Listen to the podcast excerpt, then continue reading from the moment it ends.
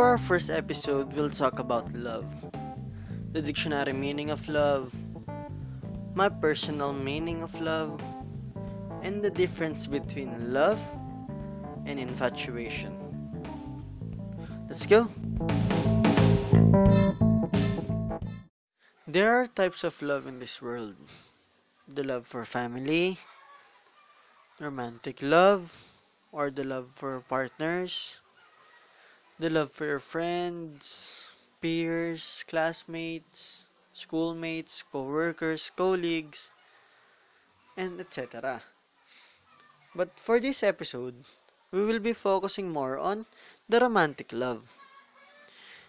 According to Merriam-Webster, it is the affection based on sexual desire, affection and tenderness felt by lovers.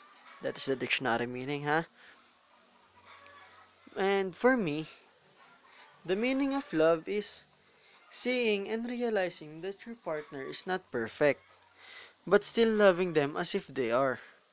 Kasi sa relationship, once na nag-commit na kayo fully, without finding out a flaw, then that relationship is shallow.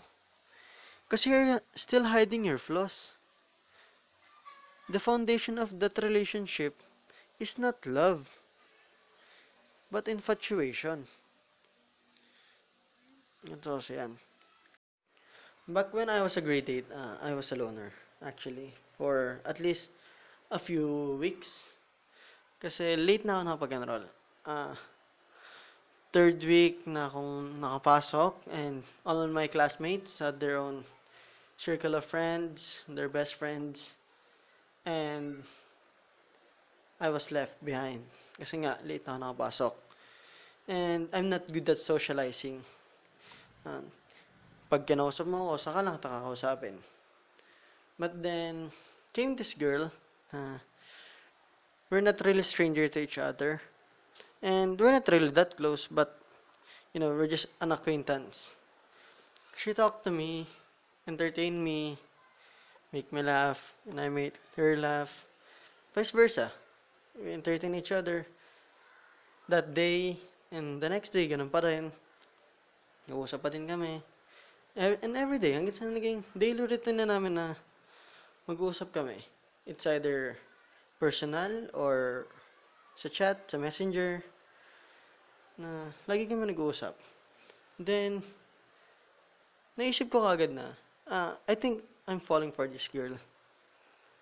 Kasi nga, yung attention na nare-receive ko is overwhelming since no for for the first few weeks loner ako. Then I gathered up all my courage. So yan na na-gather ko na yung courage ko. When I'm about to ask her out I realized something. I'm not in love with this girl. I'm just glad she's there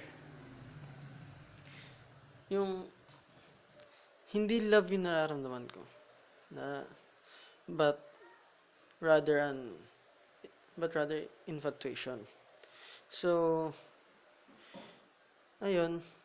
I'm just glad na hindi ko siya pinursue kasi if I did and the foundation of our relationship is infatuation I strongly believe that it will end up horribly Because I have a friend, and her relationship with her partner is purely based on infatuation. And I'll just name her Claire. So, Claire here just got her heart broken by her ex. So, fast forward sa moving on stages, merong guy na nakikipag-flirt sa kanya. And she seemed to like his company kasi for the past few days, they're always together. And eventually, naging mag-emi din sila. But after a couple of weeks, na-realize ni Claire na hindi love yung nararamdaman niya for that guy. She just thinks na gusto niya si guy kasi he's been giving her everything she lacks. Time, attention, and appreciation. Kasi nga, she just got her heart broken. She mistaken infatuation for love. And just after two weeks, she broke up with him. That is why love is so much different from infatuation. Kasi yung nabibigay na foundation ng love is much stronger kung i-compare mo sa infatuation.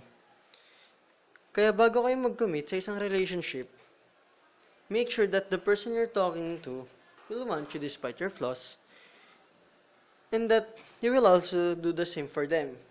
Because if you act based on infatuation, I can assure you that it will end up in a heartbreak. Well, get this, I am not saying na yung infatuation na nararamdaman mo ngayon can't evolve into love. All I'm saying is, hanggat infatuation pa lang siya, don't commit. Don't ever commit. Kasi dalawa lang yung mangyayari dyan. It's either na your heart will get broken or you'll broke your partner's heart. And that is my 3 a.m. thoughts. This is Clarence, signing out.